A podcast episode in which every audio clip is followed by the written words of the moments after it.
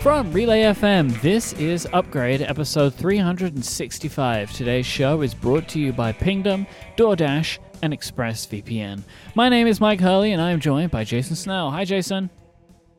Hi, Mike. How are you? I'm good. I'm happy to be back. I wanted to extend Welcome back. uh, my thanks to you and, of course, to Julia Alexander for joining the show last week. It was a really great conversation. I enjoyed it greatly. I'm glad you did. I, I haven't spoken to you since you listened. I, I sent you a link to the hmm the file when it was ready, and you said I will listen on Monday as Mhm. upgrade listeners As intended. listen." I like to be a listener Uh-huh. every once in a while. It's a nice experience. I have a hashtag Snell Talk question. Comes from Ben, and Ben wants to know Mm-hmm. when shutting down or rebooting your Mac, do you ask it to reopen Windows when you log back in, so you keep everything where it was Wow. when you restarted? I, I didn't know we were going to just jump right into a power user tip, uh, but here here it is. Here's your power user tip for the day. okay. Hashtag power user tip. No, um, Ben, you're. I think I'm going to use my like like wise sage voice. Ben, Oh, here we go. you're asking the wrong question. The right thing to do is to not be given the choice. Hold down the option key and just choose shut down or restart, and then it doesn't ask you anything. Power user tip. What is the ha- what happens then though? I think it may is is reopen a setting or is it just in that di- dialog box? I think it's a setting. Yeah.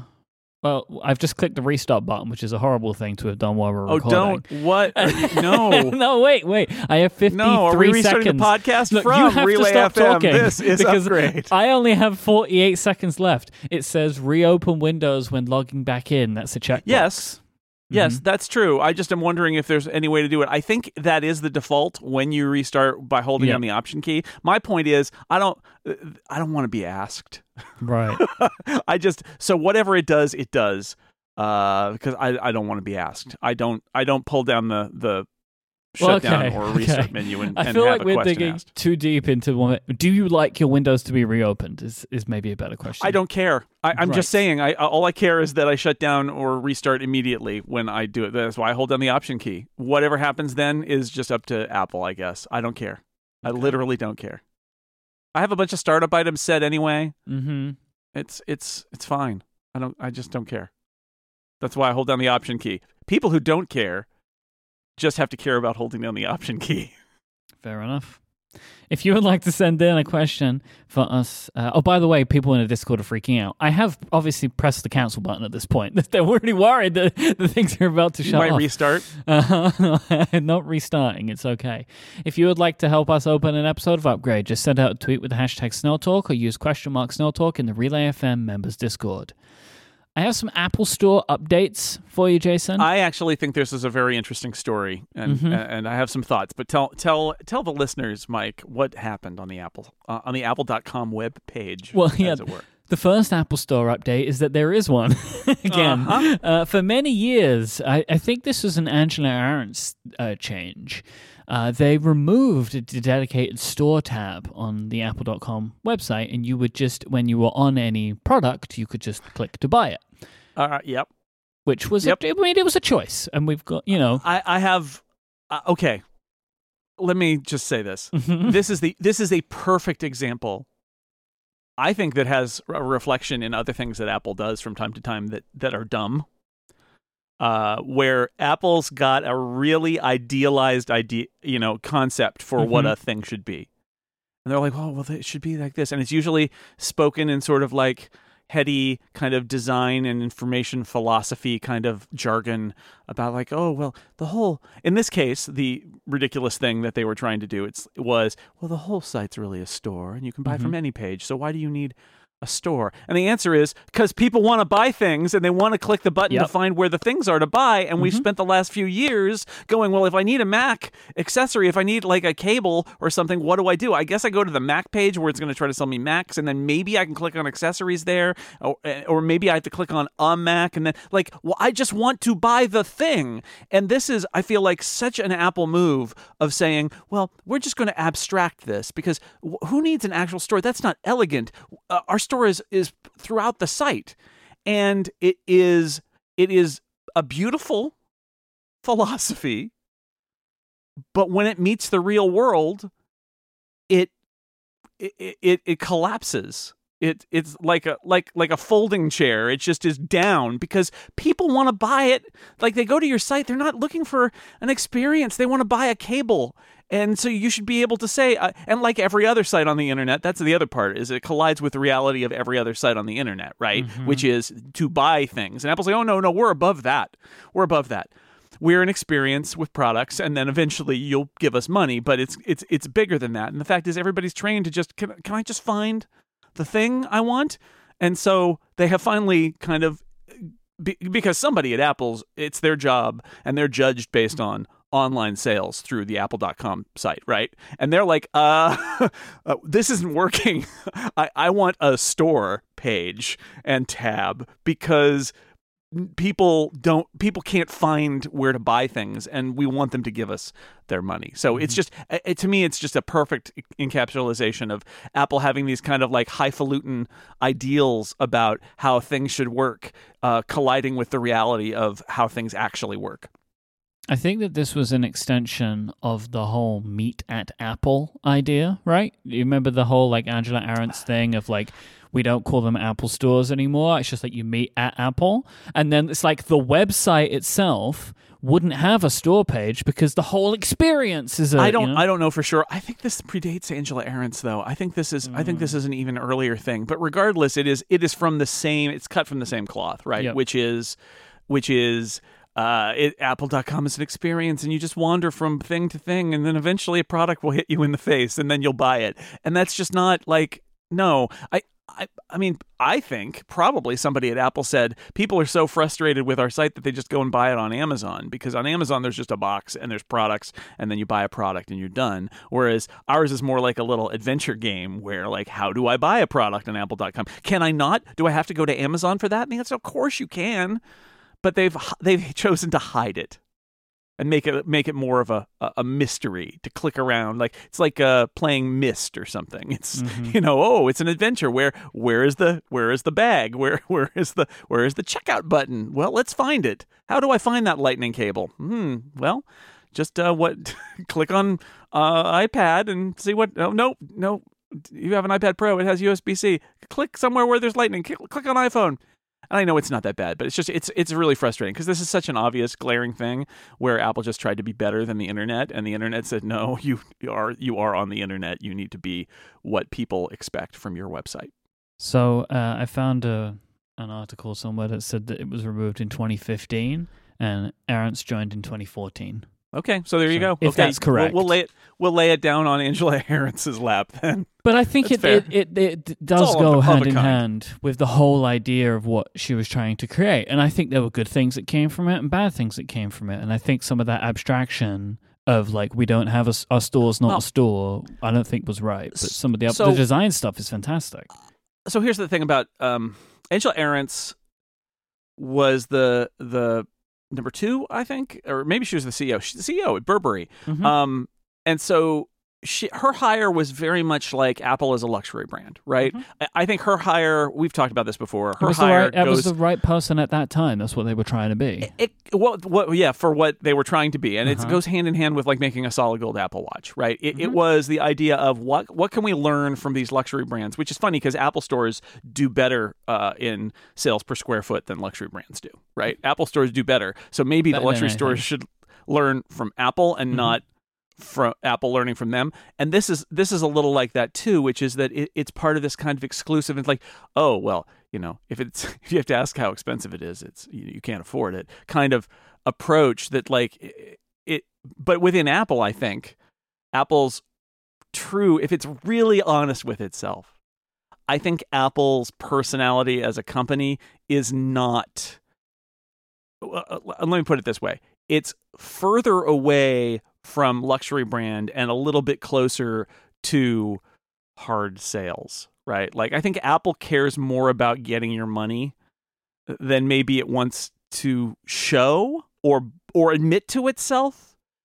And the whole luxury thing was part of that, which is like, well, we're, we're we don't need to do the hard sell. Remember when the iPhone sales uh, sagged and they suddenly realized that they needed to actually hard mm-hmm. sell on iPhones because Oh, they had boy, just tried to they had just tried to not, and then Yeah. and, and- but that's an example where they're like, well, they just turned on a dime because in the end there is somebody at Apple going, "Where's my money?" so mm-hmm. this is like that. This this just feels very much like that, which is they they they like to think that they're above it all, but in the end they really do want your money, mm-hmm. and.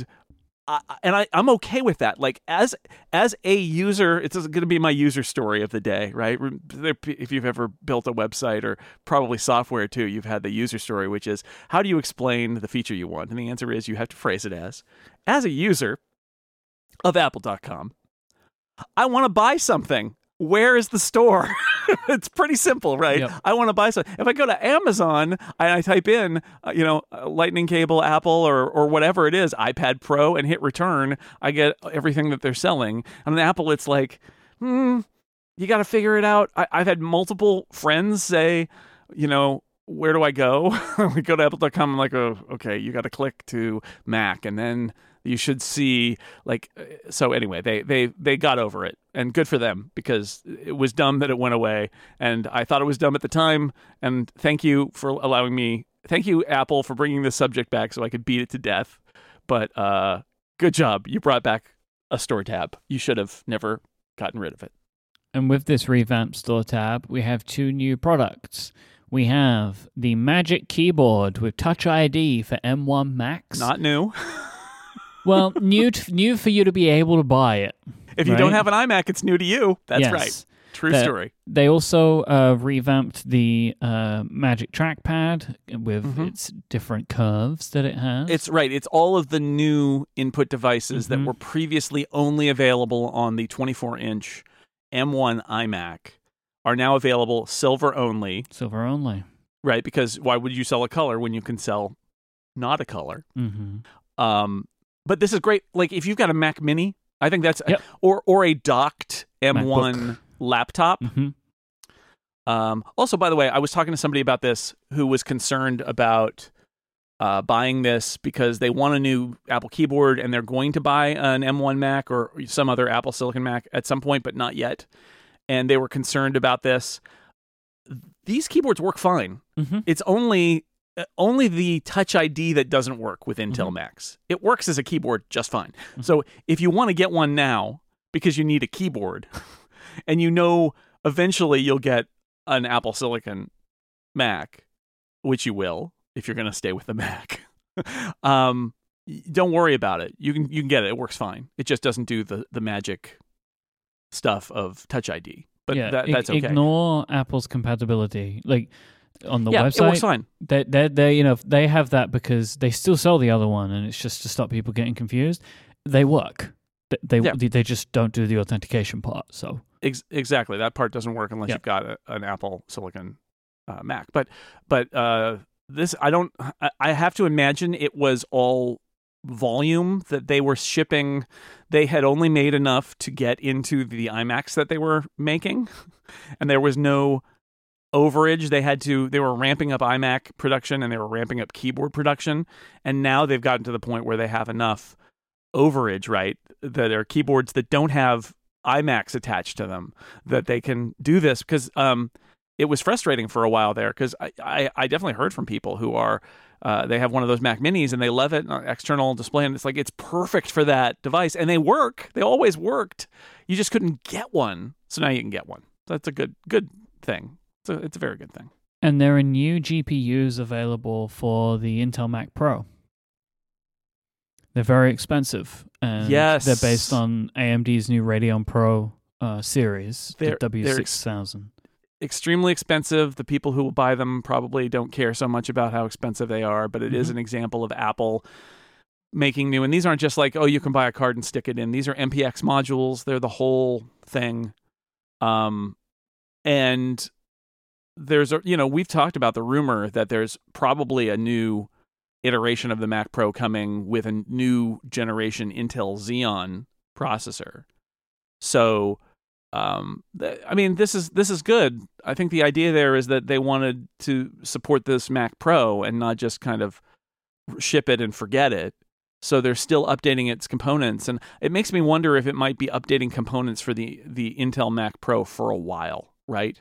Because the people who buy these things are making a large investment, and they, you know, Apple Apple can move forward with Apple Silicon and still put out MPX modules for the Intel Mac Pro, right, for years. And and that I think I hope that's what they do, right? Because the people who are buying these systems, they just want them to be good and fast and work for them for a long time because they spend a lot of money on them.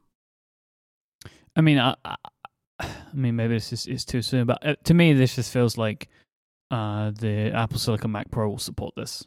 That, that's just how it feels to me. I feel like it's a lot of work Mm. to to Yeah. offer so many. Like Well, they have three available. Like I mean, it just seems like a lot of to say, given that they threw away the trash can Mac Pro after one iteration, you know, and they said they would do better. You never know. It would be.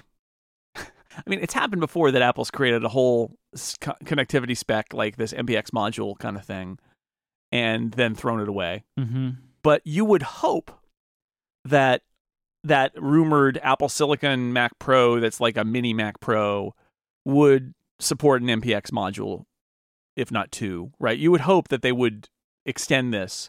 Um, as for when we see that thing, I mean, I the the more that happens with the Intel Mac Pro, the further back I imagine that other product will exist, which is fine because it seems like it's the hardest engineering challenge for Apple to do a Mac Pro using their own their own chips.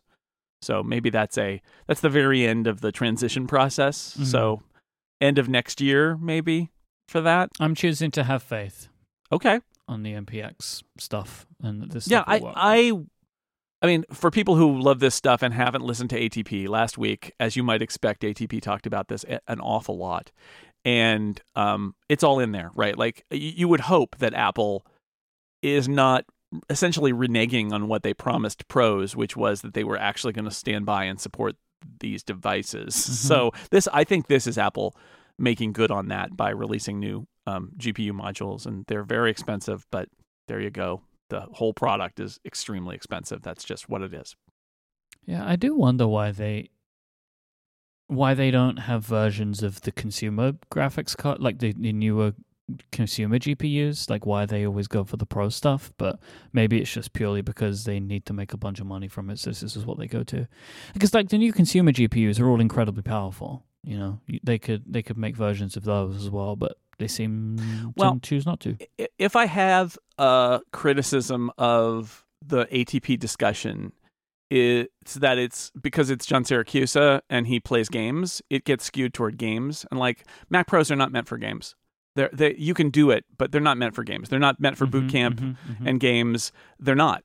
They're they're meant for a very narrow set of business needs that businesses buy incredibly expensive computers that have and then spend money on these incredibly expensive car, expensive cards to do whatever it is. And I, I don't even know what all of those things are. Is it 3d rendering? Is it is it uh, biotech uh, analysis? I don't know what it is exactly. It's a lot of vertical categories Mhm. um, and so my guess is that the people who are doing this inside Apple are aware of who their core customers are and what they want. I guess. And what they think they want are this class of GPU. Or maybe they just can't get any of them because nobody can get the consumer ones. So just Or- like, forget or maybe, it. I mean, that's what John said about these cards is that they cost Yeah. a fortune, but you can get them, and so they're Yeah. like pricing in the uh, the the scarcity of it. Mhm. that's fair enough, fair enough. But anyway, I think most people yeah. um, don't care because most people aren't Mac Pro users. But it is Mm-hmm. kind of interesting to see how Apple handles this market, and the people who do care care a lot. All right, let's handle some uh, upstream headlines. We've got some news, especially from Apple as well, before uh, we continue with this week's episode. Of course, in upstream, we take a look at some of the news in streaming media and streaming media services. Apple has acquired the rights to Argylle from director Matthew Vaughn. This is a movie with a huge cast, including Henry Cavill, Sam Rockwell, Bryce Dallas Howard, Bryan Cranston, Catherine O'Hara, John Cena, Dua Lipa, and Samuel L. Jackson. Cost Apple $200 million. And here, here, Mike, is the key thing: is it's it's just stated outright Yeah. that the goal of this is to create a franchise. Yep. This is this is a future intellectual property play. Mhm. They want this to be like uh, people say James Bond, but like let's say the Bourne movies, right? Mhm. They want it to be this. Th- you're not just buying this movie. I get the impression that you're buying into this as a franchise. Uh, I yes, of course. Uh, the thing that surprises me about this though is I don't really understand how this movie ended up ever getting in front of streaming services because with that cast, like this is a massive blockbuster, surely, right? Like if you saw that on a poster, there's a huge cast.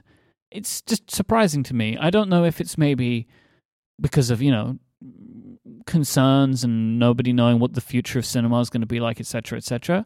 But I'm still really, I'm just surprised. It, this isn't a movie that's done, right? It's not like it's done Right. and then they can't put it in the cinema. They haven't shot it yet. No. So Well, it's just a surprise to me. So this is this is Apple's film, Apple Films, whatever uh, sub uh, brand, whatever Mhm. it is. I I'm unclear. I mean, this may this may be a theatrical debut and then straight to Apple TV Plus kind of thing. yeah, but it's, if they do that, it will be quick to Apple TV Plus, Of right? It's you know, so really, it's an Apple TV Plus thing. Well, Um, even if they put it in cinemas. yeah, but that might be the future of all all cinema, all, True, all movies true, is true. that you're you have a very narrow window in theaters. What Julia was saying last week is what Right. three weeks, and then you're done. Basically, you've made all your money that you're going to make, and But that's always going to be less box office money, right? Yeah, it's I, I'm I'm fascinated by it. Um, just I think one of the untold stories of this era right now is everybody who doesn't have franchises trying to make franchises because we live in an era where the big franchises and Marvel is the biggest at this point just are machines that throw out billions of dollars with every release and every Yeah. company wants who doesn't want a machine that that you press a button and a billion dollars comes out like that's pretty good Yeah, I think that there's a bit of a like a fool's errand in this. You know, Mhm. it's just like you can't you're chasing all something create Marvel. Mhm. Marvel's Marvel, and that's that, right? Yeah. And, oh i agree yeah, and yeah. So I think I agree. That- I, I think that there's a good conversation to be had about why you can't do that. And you Mhm. especially can't do it if you're trying. It's like watch pot never boils. It's Mhm. like the the franchises happen and then you take advantage of them. And I feel like if if I were this is hilarious, but if I were in a position where I was acquiring uh content for a streamer and I wa- and I was looking for franchises, I would probably be making I don't want to say small bets, but like medium bets, not big bets. Like I would not do what Amazon's doing with Lord of the Rings. no, that seems like a bad idea to me. Because I mean, it is a pre-existing franchise, so I've got I, they got me there. But Mm. it is one big swing, and as a baseball fan, I will tell you that um, your percentage chance of getting a hit in any at bat is low. And the same goes for this kind of stuff. And so I would rather take a bunch of swings and then find the ones that are the hits and cultivate them and try to build them up than, you know, which, you know, to be fair, the counter argument is that's what Netflix has been doing and they really haven't. I mean, they've had a handful of things like this, but but They nothing a at, at a huge level. No. Um, yeah, I mean, is the Crown a franchise? I mean, they're going to run out of time for for uh, unless unless there's like a future season of the. Oh man, can you imagine? There's a future season of the Crown that's set in like the the 24th century, and they've cloned Queen Elizabeth, and she comes back. That then the Crown's a, a franchise, but Uh-huh. until then, anyway, I don't know. This this hey, if this is the next Bourne series or or a new James Bond or something Yep. like that, or uh, what what they didn't say in the reports, and I wonder about is one of the modern ways you do a franchise thing is you plant characters in your movie who then get their own streaming series, right? Well, yeah, like franchise to me isn't just like you have a bunch of good movies, right? Like, I feel like in a modern parlance, a franchise is you have like a universe, right? Like you can do a bunch of stuff with it. And then maybe, like, but I don't know, like that, that seems. Right. Mar- Marvel may be the exception to the rule, although I mean the uh, uh, Marvel, Star Wars, Yes. right, are, are are great examples. Um, there aren't a lot. James Bond, like there are there are some, but it's it's it's that's a tough game to play. But I understand why they want to play it because the re- reward could be huge. Massive. Um, Yep. But in this case, it is just a big, expensive spy movie, which is that's fine. It could be really Yep. good, great cast and all that.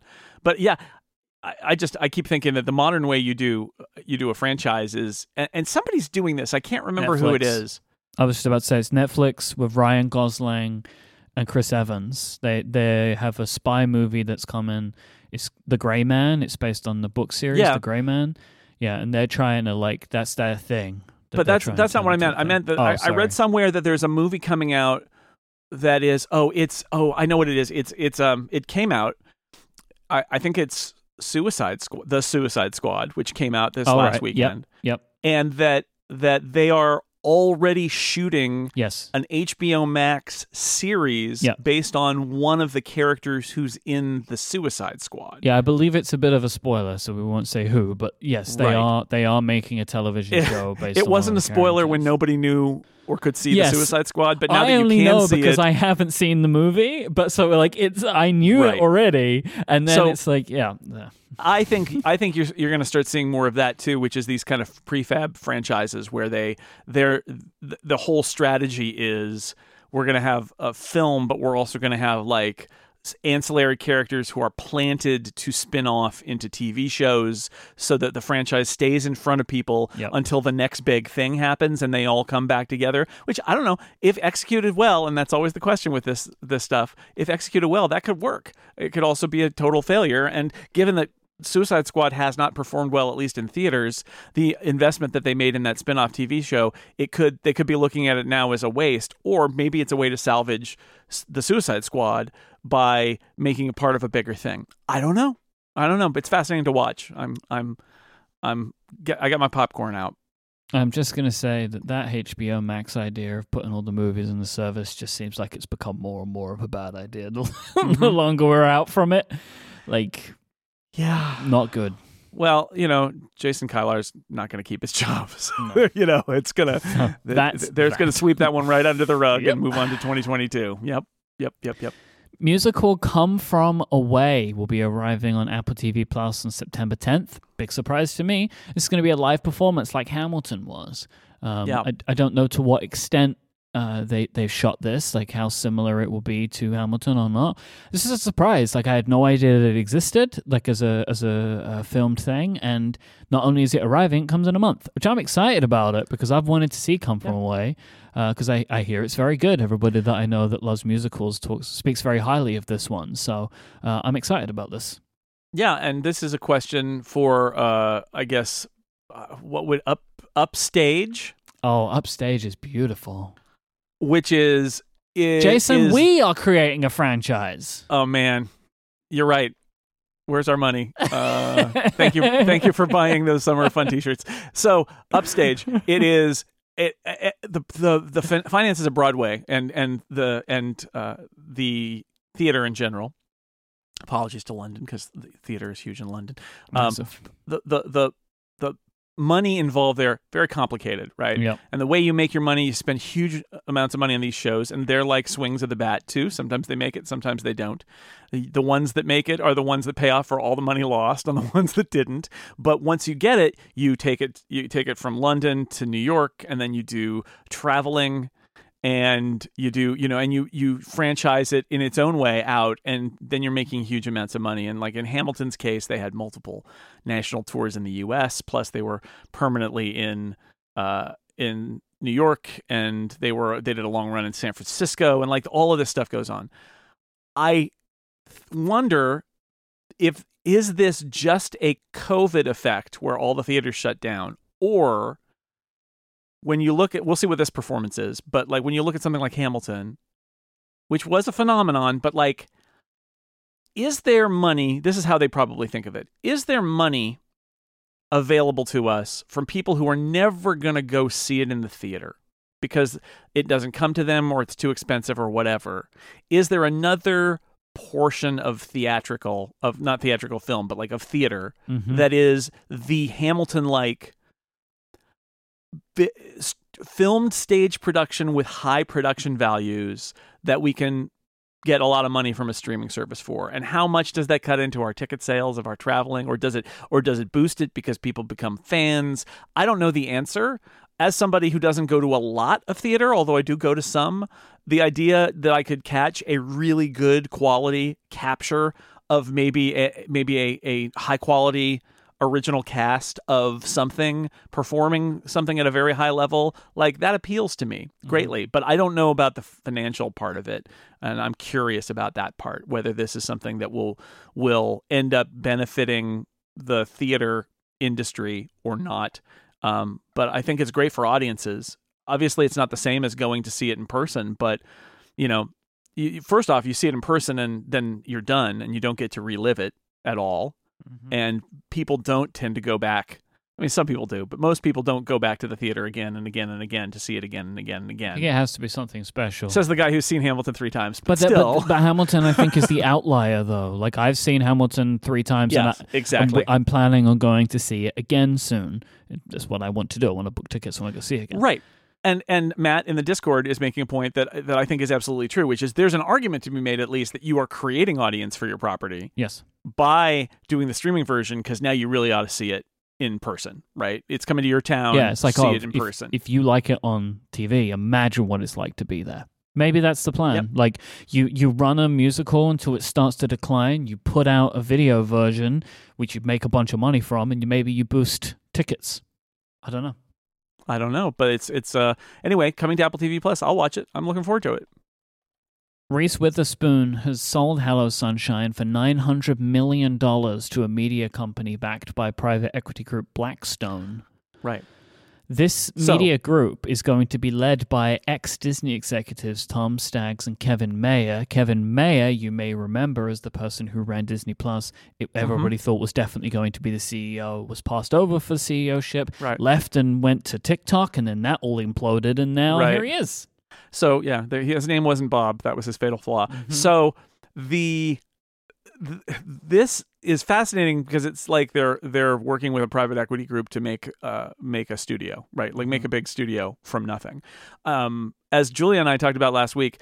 Um, she talked about the idea that not everybody needs a streaming service, right? And and that maybe uh, it would be okay if you became a content arms dealer, as she Yep. said, Yep. and that there would be value in that, and that maybe something like CBS, Viacom um, would look at what they were doing in two or three years and be like, oh, we'd just be better off selling this stuff to the highest bidder of the streaming services rather than doing this ourselves, which sort of is what Sony's game is right now. And I wonder if this is that, right? Kind of, which is uh, there's a insatiable thirst for for content um, and they don't need to create a streaming service. They can just uh, fulfill the needs of the people who need content on their streaming services. Um, it does. It also points out since Apple was supposedly sniffing around Hello Sunshine, right? That um, my, my guess is that they got outbid. That the private equity group finds more value in aggregating these studios together than Apple found in sort of you know, getting some talented people that they like working with into their, you know, on their team. Mm-hmm. Reese Witherspoon will remain on the board uh, along with current CEO Sarah Harden, and they're going to continue to oversee operations of Hello Sunshine. And Okay. Sky has announced that they will be the home of Peacock and Paramount Plus in the UK and Europe. This will be at no extra cost for current subscribers. Uh, Paramount Plus will also be available standalone at a later date, and Peacock has said that they will have it will be ad supported on Sky, which makes me think that they may also have a direct to consumer option Right. in the future as well.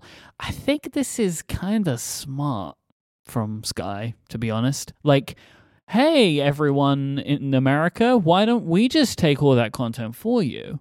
And we'll give you some money for it. And right. You know, I actually think it's kind of a smart move. I don't know how I feel about it as a So consumer. Sky- but- Sky is a satellite linear TV provider. Is that right? Uh, it's really difficult to describe what they are now. I mean, okay, just So this will be presumably in in their app on streaming. They'll you'll get Paramount Plus and Peacock now. Yeah, or on their box. Their box has like a whole interface. Basically, at this point, Sky is like Comcast and TiVo and a streaming service. Okay. Right? It's like all All of those things. Okay. and no matter what part of it you are a part of, you can get this. So like we use Now TV, which is Sky, but it's their streaming thing, and because we're a Now TV subscriber, we I will see. get Paramount so, Plus so and Peacock. they're basically the U.S. equivalent would be sort of that they're a they're a cable or satellite provider. They've got Mm-hmm. a, a bundle of content. You sign up for Sky and you get a bundle of, Yep. of stuff that includes linear channels and stuff that's on demand and all of those things. Yes, everything. And Okay. now now they're going to be a front for the American streaming services too. Fascinating. Yeah, Fascinating. I think it's an interesting play from them. Uh, I could imagine HBO doing this as well because HBO and Sky have a very long-standing relationship, which is why we've never got And HBO just- Go. As point out pointed out by Tony in the uh, in the chat, uh, Comcast owns Sky, yes, so they are Comcast. Yeah, like they're really Comcast. they really are. Yeah, All right, Yeah. fascinating. This is uh, this is an interesting move for Paramount Plus and Peacock as well, because the idea here is how do these services that are especially in Paramount Plus's case, a bunch of their originals are not available to them outside of the U.S. and Canada because they sold them off to Netflix and Amazon, right? Mhm. So, but they they do want to have a presence, uh, and this also is kind of a nice package deal. Presumably, it means that you know it, you're basically buying all the stuff that they're producing for their service in the U.S. Um, that that remains. Like Peacock is a good example of that, and it all just comes over, Mhm. right? So all of those are Peacock originals that NBC is building in the U.S. will just be available to Sky as well, and it gives them a international presence without, like you said, they they will probably build their own offering as well, but they're kind of like doing the bundle. They're bundling it in before it exists, which is Yeah. interesting. That's an interesting idea. This is also a case where these are companies that didn't have a really fixed international strategy, correct. And so they're figuring it out. This episode is brought to you by ExpressVPN. You probably wouldn't like, you know, take a call in a public place if there was anybody around you, maybe on speakerphone. You don't want people listening in because you would care about your privacy. We're using the internet without using ExpressVPN. It's kind of a bit like taking that call because somebody could eavesdrop if they wanted to. ISPs and you know if you're connecting to Wi-Fi that you're unaware of, they can see the websites that you visit. That data could be sold to others who might want to use it to target you for marketing. Thankfully, you can use ExpressVPN to create a secure encrypted tunnel between your device and the internet so people can't see your online activity. It's so easy to use. You just fire up the app, you hit one button, it works on phones, laptops, even routers, so everyone who shares your Wi Fi can be automatically protected. It's no surprise ExpressVPN has been rated number one by CNET, Wired, and The Verge. I just got back from traveling. I was in a hotel, hotel Wi Fi. I had ExpressVPN on the entire time because I don't control that network. I don't know who controls that network. So I just turned on ExpressVPN on all my devices. It was great. What was also good is there was, uh, I wanted to be able to watch a TV show that I couldn't watch because we were not in the UK with the company that we pay for, like with the service that we pay for. So I could say to ExpressVPN in the app, hey, I'm in the UK, and then ExpressVPN can spoof my location and I could watch that show as well. So really great. So loved it. Secure your online activity by visiting expressvpn.com slash upgrade today. That's expressvpn.com slash upgrade and you can get an extra three months for free. That's expressvpn.com slash upgrade. Our thanks to ExpressVPN for their support of this show and Relay FM. Okay, so big topic time for today's episode. Last week, Apple announced that they are working on two initiatives to combat child sexual abuse material. Uh, how is that said? CSAM? Is that how it's? Yeah, I think that's what they're calling it. And for people who who say that they haven't really heard this term before, this is what has historically been called child pornography. Yeah. And in the in the last few years there has been an effort to rename it because of the feeling that that term doesn't get at what is actually going on here, which is any images, sexual images of children is by definition child abuse. So they don't want people to call it pornography and instead call it sexual abuse material, child think it's a sexual better abuse phrase. material. Because I, I assume that it can also encapsulate other things which can be used for this purpose. Right. Right, So, right. But the idea here is just to classify it. I mean, words define how people uh, file things in their brains Mhm. and what they're trying to do here is say you need to take this more seriously this is not uh material that some people are using because it turns them on this is evidence of a crime Essentially, right? This is these photos are evidence of a crime and should be thought of in that way. So that's why um, when this came out, you see CSAM, the acronym, used a lot. Uh, so they showed off two new features that are coming with an upcoming software update for iOS. Both of these features are going to be in the US only at first, possibly coming to other regions in the future, but on a case by case basis.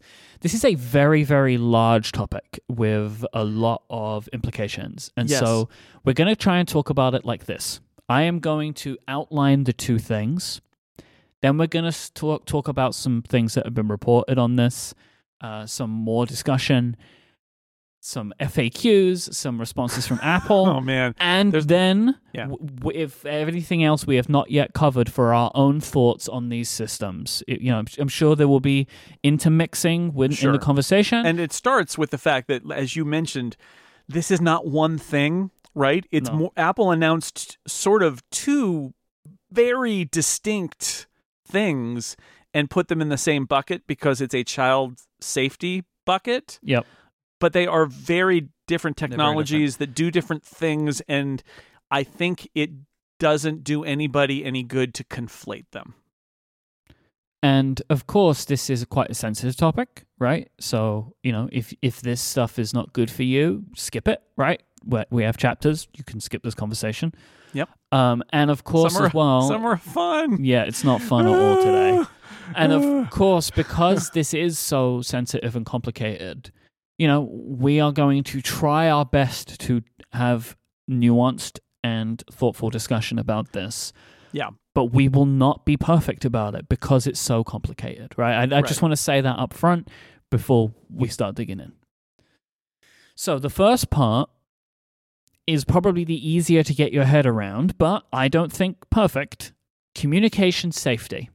This is for the Messages app on iOS and the Mac. This system is intended to, in some cases, warn parents if their child views content that is deemed as sexually explicit. This will be determined by on device analysis powered by machine learning. If a photo is determined to be explicit, it will be blurred out. Now, this, the sexually explicitness of these images, this is completely divorced from the CSAM detection stuff. This is a machine learning model. yeah that's it it's a machine learning model that's basically saying is this is this sexually explicit content it runs on device Mm-hmm.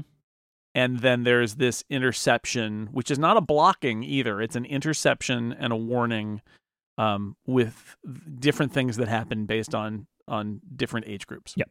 And if somebody tries to view one of these blurred images, a child in, in a this is in an Apple like iCloud family, you're deemed a child, your account is a child, it can be turned on, etc. They will be shown a warning, like a set of warning screens that Apple put on their website, telling them the content can be harmful. If a child is under 13, so 12 and under, their parents can be alerted if the image is viewed or sent to someone else. Right. And that's a parental option. The Yes. parent would turn that option on hmm and then there would be this warning. And basically the idea there is is um somebody sent you something, you should probably tell your parents. If you want to see it, your parent will be alerted. And that's for twelve and under. Now, for 13 to 18, because that's where it ends at 18, the individual will see the warnings, but there's no parental notification of that. Right. So so a lot of the hot takes when this first was announced were this is Apple basically saying you can't send you're a teenager hot teenagers sending nudes to each other are going to mm-hmm. fall run afoul of this and it's interesting that Apple has actually built this in it's like no. No. And in fact what they're what this feature is if you're a a teenager is um if somebody sends you something unsolicited it fuzzes it out fuzzes it out so you don't have to be prompted with it. Like you don't have to see it if you Mhm. don't want to see it. Mhm. And if you do want to see it, then you get to see it. Um, which is an interesting combination that you could also view as being sort of like for teens, it's, you know, who sent this to you? Is it somebody who you want to see Yeah. or not? And if not, then you don't have to see it. It'll get fuzzed out and you can just uh, tell them to go away or block them or report them to somebody in a position of authority to get them in trouble, whatever it is. But if it's something you want to see, my understanding is that's it. You just say, okay, I'll see it. And your, your parents don't get told. No, none of that happens. There's no logging of it or anything like that Yeah. between the ages of 13 Right. to 18. Now, the CSAM detection is the much bigger part of this. So, again, so everything we've just said, that's one thing. Forget about all that now for this. Feature number These are completely different. They are not related in any way other than the fact that children are involved. That is where it ends. Right. I will before we we kind of close up on this first one. I'll just say this is an interesting feature um, that I'm I'm actually, and maybe it's because they're afraid that people are going to conflate this even more. I I think it's interesting that Apple hasn't made this a feature for adults to just say Mhm. don't you know bl- to do this same feature which is like if somebody sends me an uns- you know unsolicited you don't know Yeah. they don't know whether it's solicited or not so why don't you just fuzz it all out and then if i want to see it i will tap to see it it's like a, a machine learning based filter um, but they're not even doing that they're like no this is a child protection feature that's all it is You know what? Actually, just so we don't mix things up, l- let me give my thoughts on this part because I don't think we're going to come Okay. back to this otherwise. Yeah.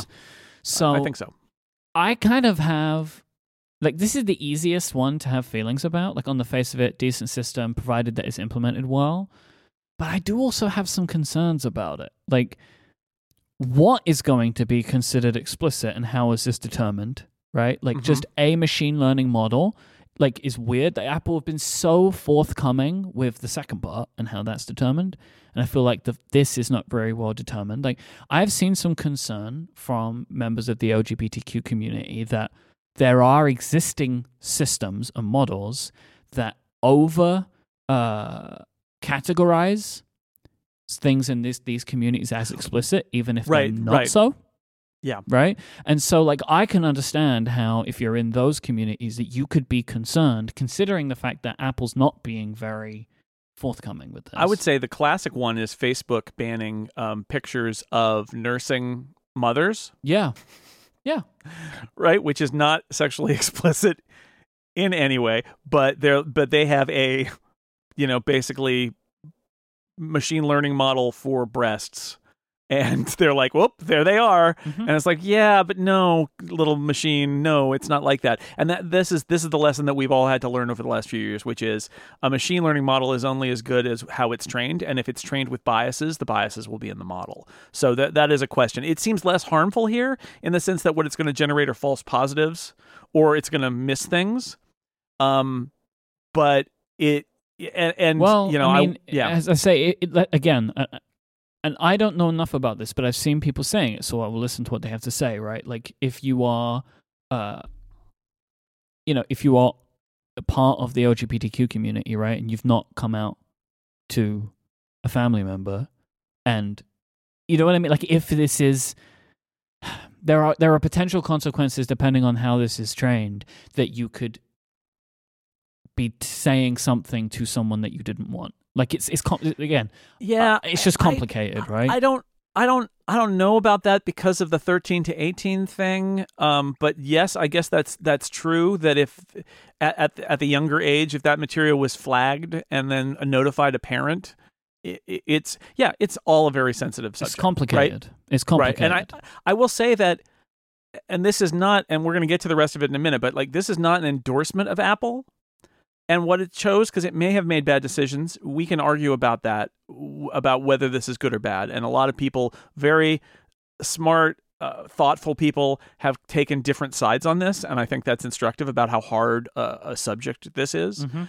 Um, but I will say this, which is when this was announced, there were so many knee jerk hot takes that were, I can't believe Apple didn't think about X.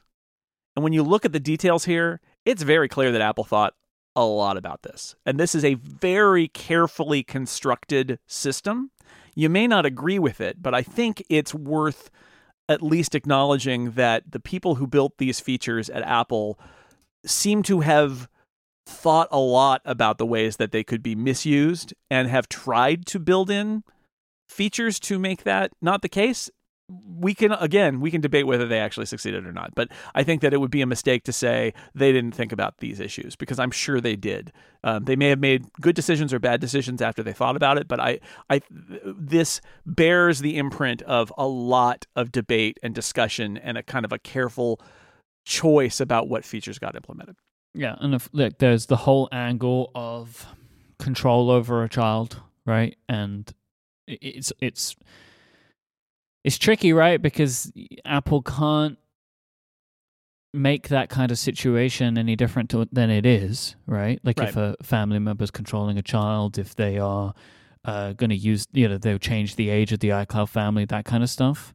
right Um, and I and so it's like you know I can understand how people can say, well, that's not Apple's responsibility. However, there is also this element of later on where like Apple is also kind of considering itself a part of law enforcement now. So it's like we're you know it's like you can be my protector but also not and it's like uh, yeah, and the know. truth is the truth is that every tool of control that gets built can, be, abused. misused. Yeah.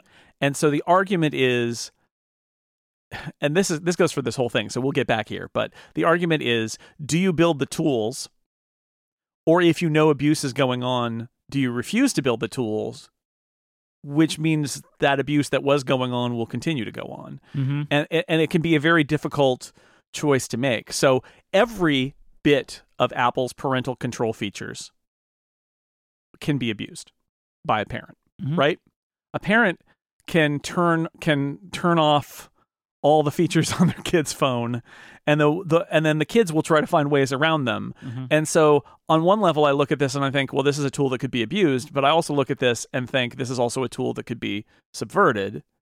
And so that that's why like it's complicated, right? Because, you know, whenever a parent is limiting a child's access to something on their device, um, that's a tool that a good parent can use for good and a bad parent can use for Yeah. bad. And as the tool maker, Apple is put in this difficult position of wanting to provide good tools for or tools for good parents and to protect their children, but they know that every tool that they make has the potential to also be misused. And it's a very unpleasant place to be, if you ask me.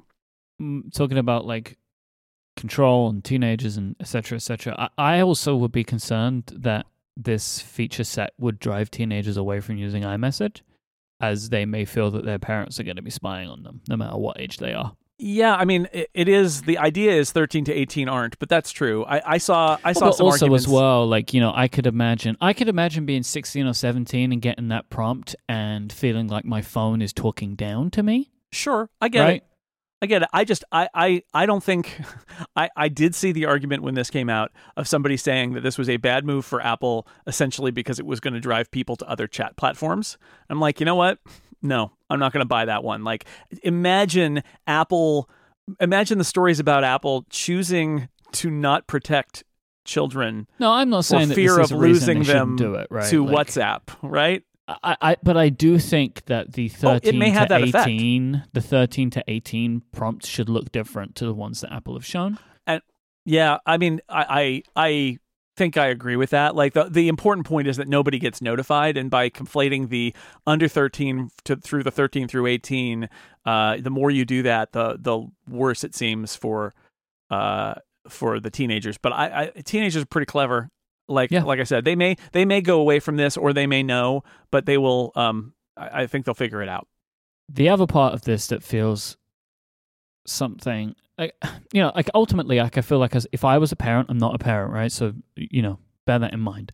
Uh, I feel like it's something that I, in some instances, would want right to try and help make sure that my child was making the right decisions, or at least had a second to think or be able to make a second thought.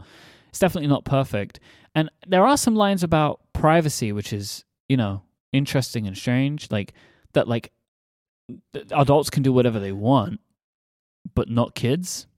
Yeah, I would say there's a debate about privacy expectations for children, right? Like Yep. theoretically, children have no expectation of privacy. Because like legally they don't. Mm-hmm. However, I would argue that that is um that may be true, but I I have some questions about the parenting choices, and everybody has pa- different parenting choices, right? There are the there are um we my so Lauren and I were just talking about this because she had a friend in high school and and college who was whose parents were very strict, and he did stuff like he bought a motorcycle from a friend and he parked it around the corner from their house when he was home from college, so that they uh, didn't know that he had it. and my thought was, well, well, that'll show you how how uh, good it is to be a super strict parent. Is it what it means is it teaches your kids to lie to you and hide things from you because they there's no trust there anymore, and they just have to go around around you, right? And that's just again, everybody's going to have a different parenting philosophy, but that that struck me, and I think it, I think when we talk about this, it's a similar thing, which is, do children have an expectation of privacy? No, but I think I think that you as a as a good parent, you should give them some space to be themselves and to do things that you don't need to, you know, go through their correspondence. I had when I graduated from high school, my mom made me a like a book of high school uh memories and things and it was like pictures and stuff.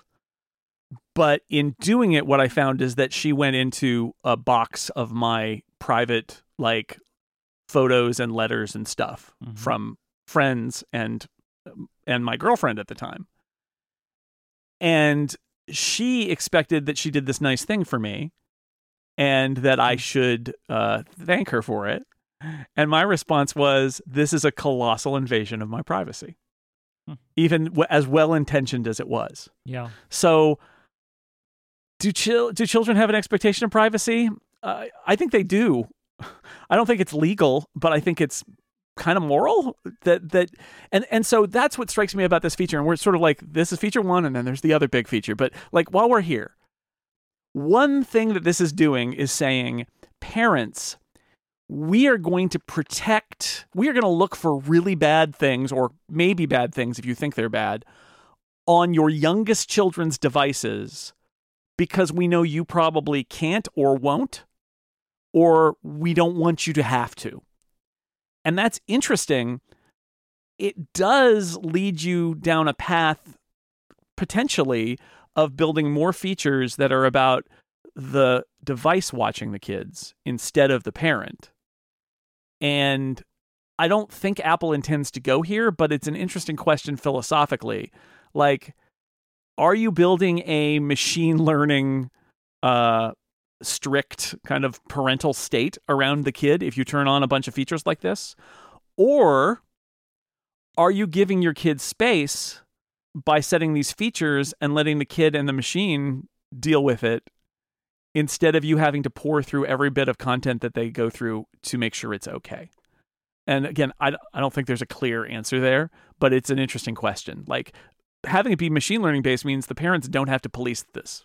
Mm-hmm um, which is good because I think most parents won't police this. In just in reality, parents are very busy and they're not going to. Most of them are not going to ask their kids to hand over their phones and have them scroll through everything, and the kids are going to find a way around them seeing what they, they want to see anyway. Right, that happens. Uh, but it's a. I, I think it's. A, I think it's interesting to think about the expectation of privacy and whether adding a machine learning element in um, reassures parents. Is that is that a better kind of scrutiny of a kid than a per, than direct parental scrutiny? I don't know.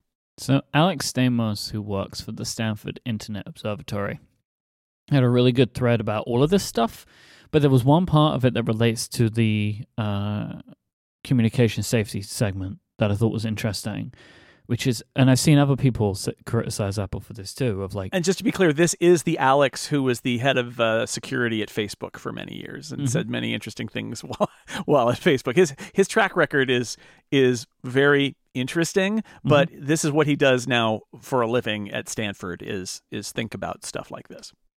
And this is something I've seen other people say too of like that maybe this system is has some interesting parts to it, but probably isn't enough. And it's weird that the, the way that the Apple have rolled it out to be so focused on what it is. So what Stamos said is that he would love to see Apple create robust reporting in iMessage, slowly roll out client machine learning to prompt the user to report abusive materials, and staff a child safety team to investigate the worst reports. And I would also say, as you did, I don't know why anyone couldn't report Yeah. things that they didn't want to see in iMessage. this is again it's kind of a a tangential point a little bit but it leaps off of this feature which is apple like apple could do more and i think this is overall we're going to get back to this about why why this is going on and the idea ben thompson wrote a really good piece about it uh, on today monday as we record this about this which is there are choices apple made about how they built this up and, and and apple is in a position where it can sort of choose where to intervene and where not to where somebody like facebook can't but this is this is a really good point, which is Apple has really gotten away with not having to do what Facebook and Twitter have to do in terms of iMessage, right? Apple just is like, "Hey everybody, it's you can block people if you want, but like it's it's it's just whatever." And it's like, "Well, okay, but if somebody is sending uh, awful material to somebody, could you report them in iMessage? Are they violating a term of service? Could you do that? Um, right now, you can't. Um, and and so this is what he's suggesting here is that what if what if you build a system where you build a reporting framework and a safety framework for iMessage, you use the machine learning to buttress it by like flagging things and saying do you want to report this? You can report this as abuse, whether it's language based or photo based or whatever. Um, and then and then his idea is you have a child safety team that investigates if a child is, says that they're being abused. Um, but all interesting points about how Apple could have approached this and thus far has not. All right, this episode is brought to you by Pingdom from SolarWinds. Today's internet users expect a fast web experience. No matter how targeted your marketing content or how sleek your website is, they'll bounce if a page is loading too slowly. But with real user monitoring from Pingdom, you can discover how website performance affects your users' experiences so you can take action before your business is impacted, all for as low as $10 a month. Whether your visitors are dispersed around the world or across browsers, devices, and platforms, Pingdom will help you identify bottlenecks, troubleshoot performance, and make informed optimizations. Real user monitoring is an event based solution, so therefore it is built for scalability, which means you can monitor millions of page views, not just sample data, at an affordable price. Get live site performance visibility today with real user monitoring from Pingdom. Go to pingdom.com slash relayfm and you'll get a 30-day free trial with no credit card required to do so. Then when you're ready to buy, use the code UPGRADE at checkout and you will get an amazing 30% off your first invoice. That's pingdom.com slash relayfm and the code UPGRADE at checkout. Our thanks to Pingdom from SolarWinds for their support of this show and Relay FM. So now let's talk about CSAM detection. All right. This is a new technology that will allow for Apple to scan for known CSAM images stored in iCloud photos. This allows them to report instances to the National Center for Missing and Exploited Children, which is abbreviated to NCMEC, I believe, which Yep. will work with law enforcement in the US. Apple will not be scanning the images themselves in the cloud. Instead, they perform on device matching using a database of image hashes. So it's just a bunch of code, basically. Then, before an image is uploaded, it's scanned against this. Li- so a hash is made of an image, and it's scanned against this list of hashes. This there's like this whole cryptographic way of doing it. Don't worry about the details; not important for this conversation. I think. If a match is found, it creates something called a cryptographic safety voucher, which is then uploaded alongside the image as it goes up to iCloud.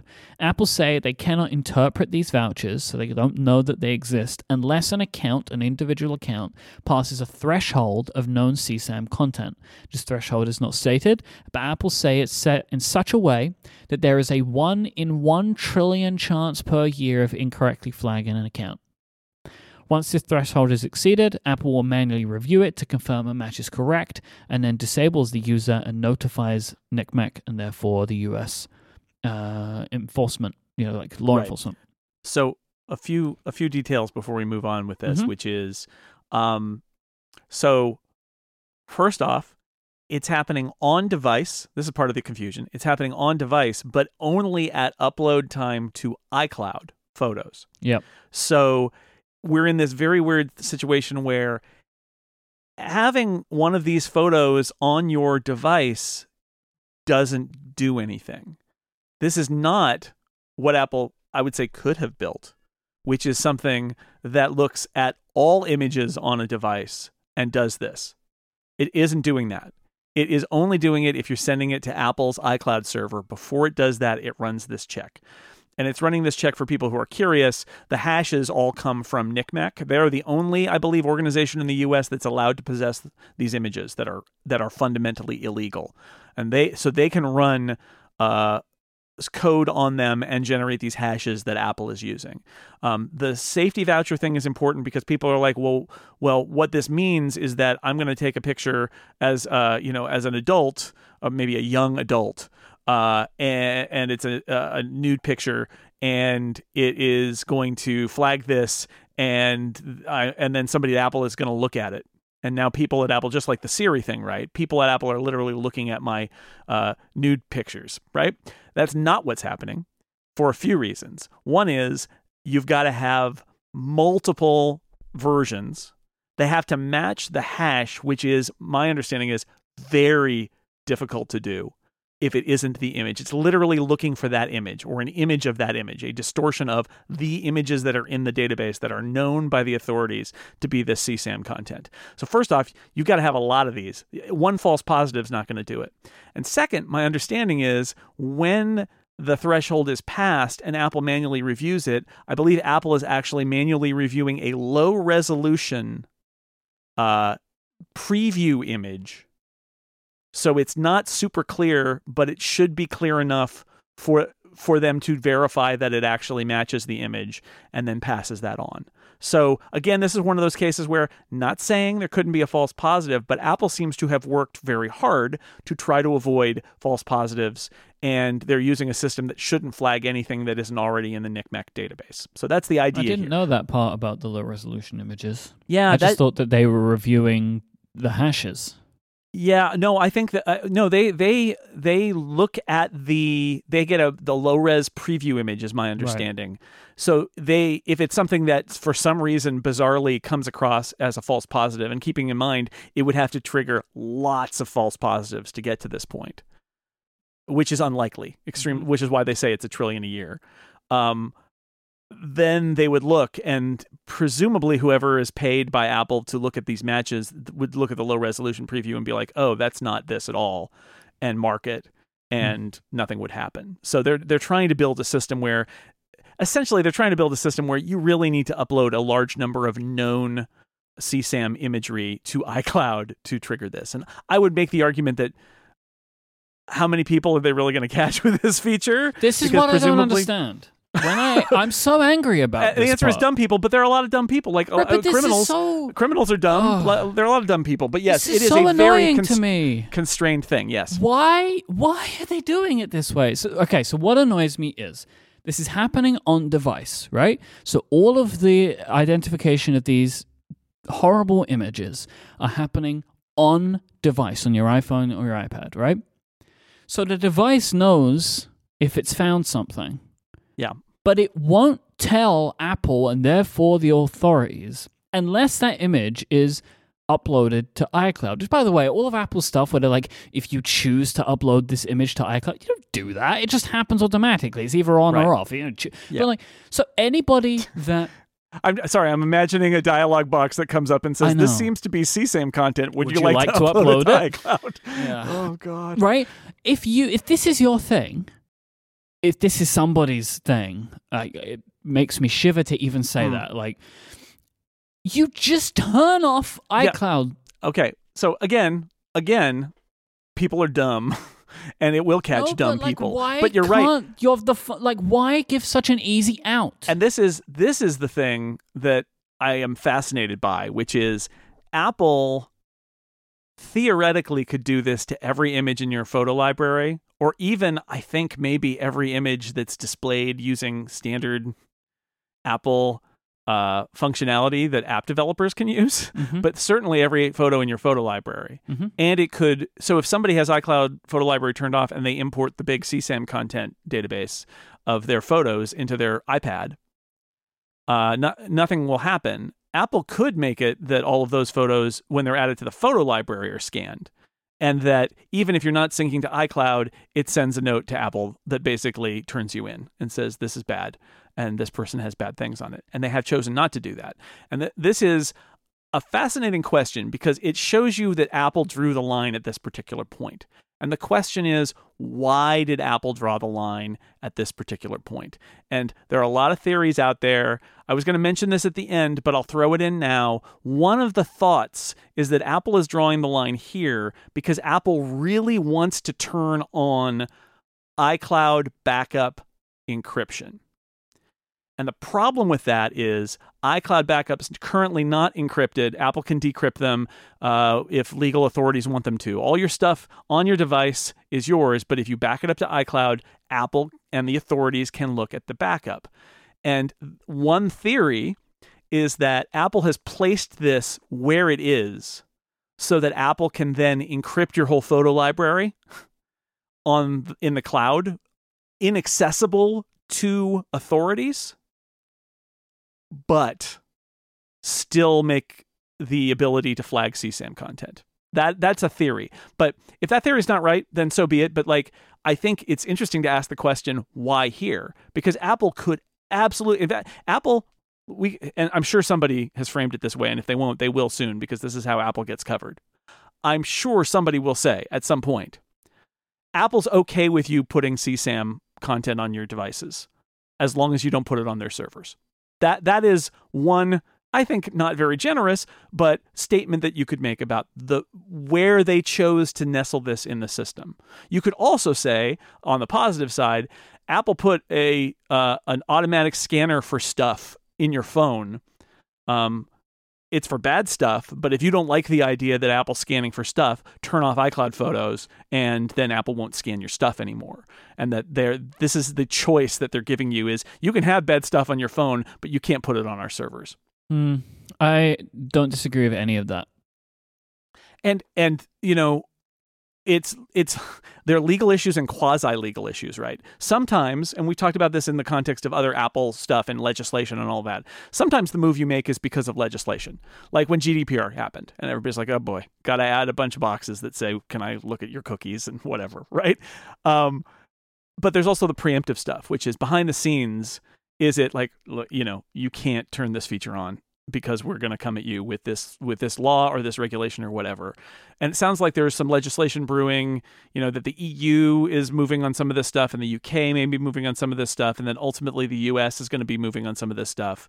And that Apple felt that they needed to build something or potentially the theory that they want to encrypt iCloud backups more broadly because they think it's better if it's encrypted and law enforcement can't get to it but in order to do that, they've got to throw them a bone. And this is the bone, which is Apple uh, is going to scan for the bad stuff before it goes into the cloud encrypted. But uh, it's just like they obviously. I don't want to make the cynical question, which is Apple's doing this to look good, because I think it's true that Apple is doing this to stop this from happening on its services. But the way they're doing it seems to be much more about iCloud and stopping the bad stuff from reaching Apple's servers than it is about stopping the bad stuff, period. And see, this is like, I mean, we haven't even gone into the backdoor conversation really yet, and we will. Like, don't worry, that's coming. Yeah, we'll slide down that slippery slope. It's yep. coming.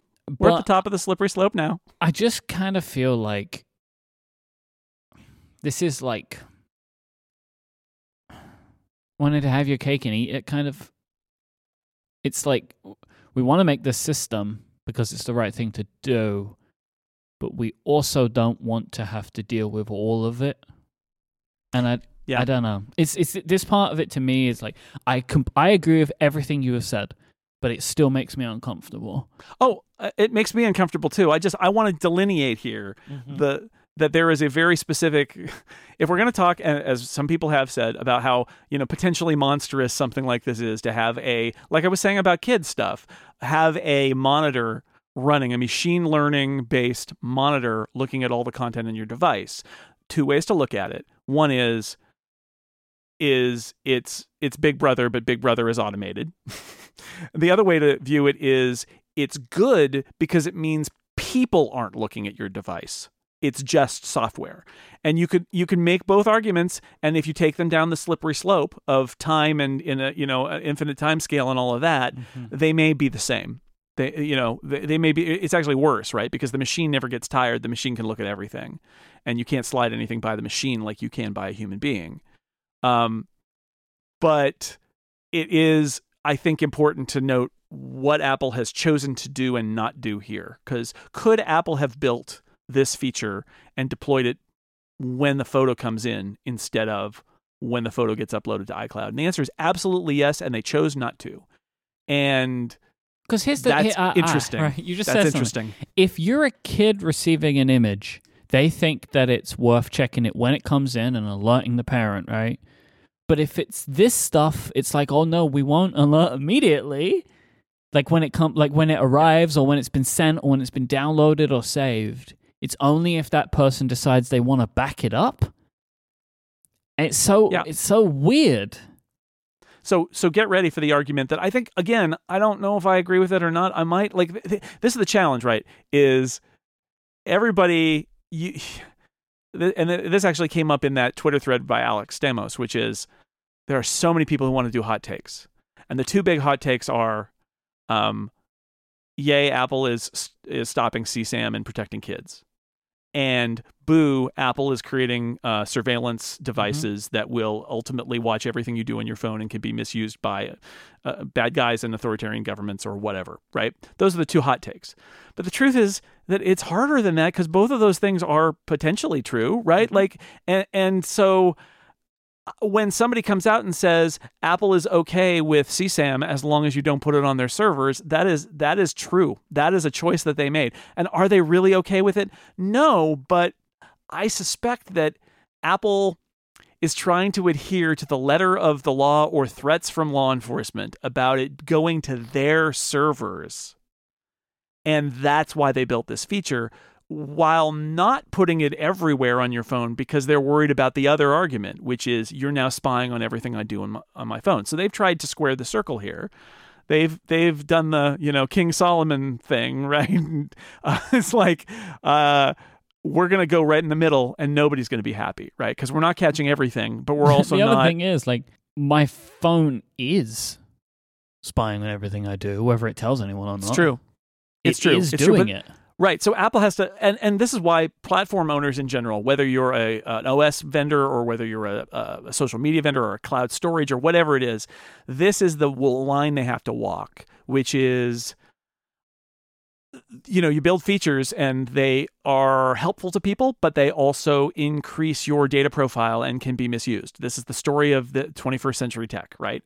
And so you gotta you gotta make your choices about what your uh, where you're going to draw the line. And this is a very clear, I think, example of Apple making this choice, which is okay, we're going to draw the line at putting it on iCloud.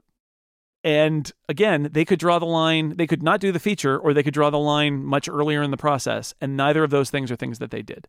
But but why? I don't know. I mean, my guess is external pressure is why but they haven't said that, right? Because it's PR. Instead, it's like, yay, we did this. And NCMEC came out with a statement that was like, yay, Apple did this. And then predictably, EFF came out, the Electronic Frontier Foundation came out with a boo, this is Big Brother. And like, you could have predicted it all. Like, it's ob- very obviously what's what's going on here, but it's more complicated than they're saying.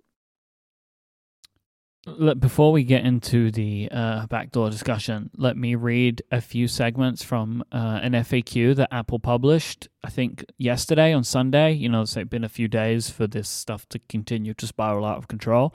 And so they've published a document where they're attempting to try and calm people down.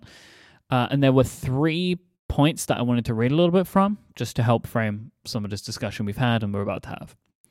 Question Can the CSAM detection system in iCloud Photos be used to detect things other than CSAM? Apple says, Our process is designed to prevent that from happening. CSAM detection for iCloud Photos is built so that the system only works with CSAM image hashes provided by NCMEC and other child safety organizations. There is no automated reporting to law enforcement, and Apple conducts human review before making a report to NCMEC. As a result, the system is only designed to report photos that are known CSAM in iCloud Photos. Right. So so and again, just to be clear here, this is not machine learning detecting uh, CSAM content. This is comparing. They have a CSAM or NCMEC has a giant database The library That- kind of. Mhm. that they have that they have taken from offenders who build these libraries of this content and all this feature is doing is matching that database so it's it's not it's only going to match if it sees something that looks like something that was in that database. It's not saying i'm looking for body parts. I'm looking for whatever it is. It's not doing that. It's i'm trying to match the known illegal csam content Question Could governments force Apple to add non CSAM images to the hash list? Apple will refuse any such demands. We have faced demands to build and deploy government mandated changes that degrade the privacy of users before, and have steadfastly refused those demands. I will come back to this point in a minute. Mm, we Yes. will continue to refuse them in the future. Let us be clear this technology is limited to detecting CSAM stored in iCloud, and we will not accede to any government's request to expand it. This one is like. Let's come back to it. Right, we'll come back Okay. to it because I Yeah. have so many problems with that statement. yeah so many thoughts can question can non-csam images be injected into the system to flag accounts for things other than csam our process is designed to prevent that from happening the set of image hashes used for matching are from known existing images of csam that have been made available to child safety organizations by law enforcement apple does not add to the set of known csam image hashes so i have a couple of point like, thoughts on this right one where it's like okay, you know, we're just all going to accept that the U.S. government is given the correct list of stuff, right? Like, because this is we're all just assuming, because because Let's just- everybody, yeah. right? Like everybody uh, points and says China, right, or whatever, you know, insert your country here, and a, a lot of this is just the assumption that what comes from NCMEC is 100% on the up and up. right We don't know that. Nobody knows that except the people putting the images into the lists, right? Right. Like I don't I don't think it's fair to say that the US government or any government in the world can be 100% trusted and that for some reason just because Apple's in America, we will just be like perfect government, no problem, right? And I don't think it's as simple to say as that. it may be that NCMEC has a a system. I don't know anything about this organization. It may be that this has a system that that is has oversight and that is part of international law enforcement groups and there is oversight. But yes, your point is before we even get to authoritarian states, Yeah. let's just say there's a terrorist attack on the US and they think that there's that there are there's evidence you know basically they want to take a bunch of known circulating uh, terrorist imagery that's been coming out of the you know terrorist home base wherever it is and they want to insert those hashes in the NCMEC database Right. The Patriot Act did a bunch of really terrible stuff. Yeah, so Right. so that's that's that's the that's the argument for I mean for any country, but you could even say it in the U.S. is is Apple doesn't see anything except the hashes. So the question would be, would and and honestly, I think this is a larger issue as well, which is stopping the abuse of children is kind of a shield if it may you know maybe a kind of a shield. Let me put it that way. That although the CIA and the NSA or whoever might want to, or and the FBI, whatever, might want to insert hashes of known terrorism images into the CSAM or, or the database that's kept by NCMEC, uh, specifically to run an operation that will find those terrorists who are using iPhones. Right? Okay. Oh, all right. The risk is that the story is going to come out that the government uh, exploited the efforts of people who are trying to stop child exploitation for their own uses, which is pretty bad. Like, right? That's pretty bad. Right, but like if they say, but terrorists, But ter- well, yeah, and this is what I was going to say about other authoritarian regimes because we gotta we gotta deal with the uh, Apple will refuse any such demands line here, Oh, right?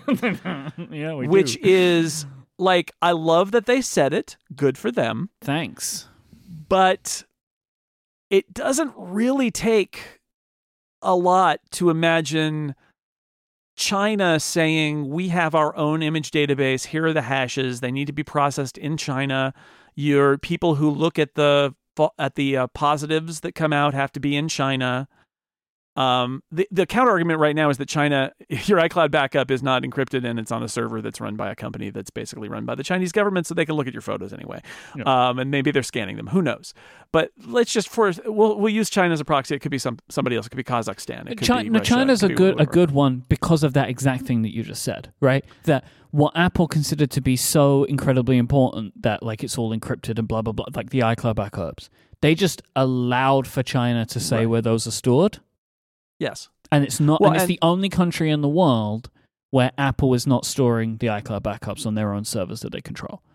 Exactly. And uh and I would assume that if Apple does ultimately turn on encrypted iCloud backups, it probably won't be turned on in China. That's my guess. Um so anyway, my point here is Yeah, and that won't be but by their decision, right? right.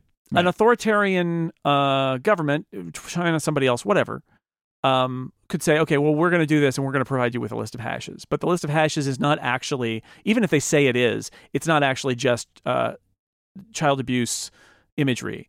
It's not just CSAM. It's uh, it's known, you know, images circulating in questionable political groups, and it flags them. That's the, that's the argument here. So let's say that China, for example, comes to Apple and says we're going to do this. Apple at that point either says Apple abides by the, the laws in every country in which Apple participates, which is what they always say. It's what they said when they added the would you like to add these Russian apps to your phone at startup in Russia. Um, it, it, it's what they say about China. It's like we follow the rules of the local countries. Apple will refuse any such demands. And this gets back to my prior point, which is the shield of child abuse is all Apple has here, which is to say, if China wanted to use this feature for something other than child abuse, the story would be China subverts attempts to stop child abuse in order to do whatever it wants to do, stop other, you know, unrest in, in China. Um, is that enough? Like, I don't think it is. I don't think the Chinese government would necessarily care, but that's No. kind of it. Th- th- This is if the Chinese government wants to put Apple on the spot, Apple will either need to agree or Apple will need to basically pull the iPhone out of China and use lose a huge amount of money. Now, now I think when we talk about Apple in China, and this is a whole other big topic, but I think when we talk about Apple in China, what we often do is give China too much power and Apple not enough. The truth is, Apple being in China is really good for China too. it is a it is a a point of pride. Uh, it is a the people in China love Apple's products. It's a point of pride that Apple builds and assembles its products in China. Like it's a two way street. China doesn't want Apple out of the country, but this would be uh, Apple will refuse any such demands. It's like they're laying it down there, but well, but Yeah, what if but- those demands happen? What if it happens and you have to abandon a market, China, Russia, wherever, you have to abandon a market because the local regime says, we got a hash of images for you and we want you to scan for it. Between Apple and China, though, we all know who's blinking first. I mean, at this point, yeah, I think, I, I mean, depending on, uh, uh, yeah, yeah, I think, I think so. I think so. You never know. Uh, I Like, remain, yes, they need each other, but China will get on just fine without Apple. They just Yeah. will. Well, I, I, you know, I would argue Apple will will ultimately get on fine without China, but if they could really hurt for a while if if they can't, you know, be part participating Can't in the like make market. their products. Yeah, that's gonna be pretty bad. yeah, for a that would be tough. So this is this is why I, the bluster here is fascinating to me. Apple will refuse any such demands. They're basically saying, "Go ahead and call our bluff. Go ahead and take this feature that's about protecting children and turn it into a tool for an authoritarian state to to analyze its citizens. Go ahead and try us." The problem is, I can think of one com- country that could go ahead and try them, and it would mm-hmm. be very difficult for them to refuse that demand. I think the thing that frustrates me quite a bit, like, and again, like, I, I'm just looking at this from my like common sense look at everything that's being said and being written about. That Apple say like the only thing this technology can be used for is CSAM detection, But it's not true. but that's right? that's a lie, right? You because all it's doing is man is like looking at the hashes, yes. but you can hash Exactly. anything. Exactly. And I think I I do not find it acceptable to say this. Their hedge against it is the human review, right? But again, if the human review is in a place or for, you know, is subverted itself in any way, then you're done, right? The technology can be used for whatever. It, it it is built to only be used for this, but I think that's absolutely right. Now what it, what what this does because it's about hashes, it's not going to like use an ML model to find you know, people who are speaking out against the government. But if you've got a bunch of photos that are circulating in your, you know, uh, subversive circles in your country, you put those in, right? You put those in the memes and and and and the like. The example people give is like the Tank Man image in mm-hmm. in Tiananmen Square, or um, Winnie the Pooh memes, stuff like that, right? In China, uh, that they put that stuff in there, and they're gonna. And basically, the idea would be, we can find people who are not thinking properly about the regime, and we can capture them and and do something to them. Um, and like this technology could do that if it was used in that way. And what Apple's really saying is, by policy, we are not going to use it that way, which is not the same as it can't be used that way. And and it, that's exactly what it is, right? This this isn't a technological enforcement; it's a policy enforcement, and I don't think personally that's good enough. And this is where I, I struggle yep. so much on this. I cannot tell you how much I want the people that circulate this kind of imagery to be removed from society and given the help that they need, right?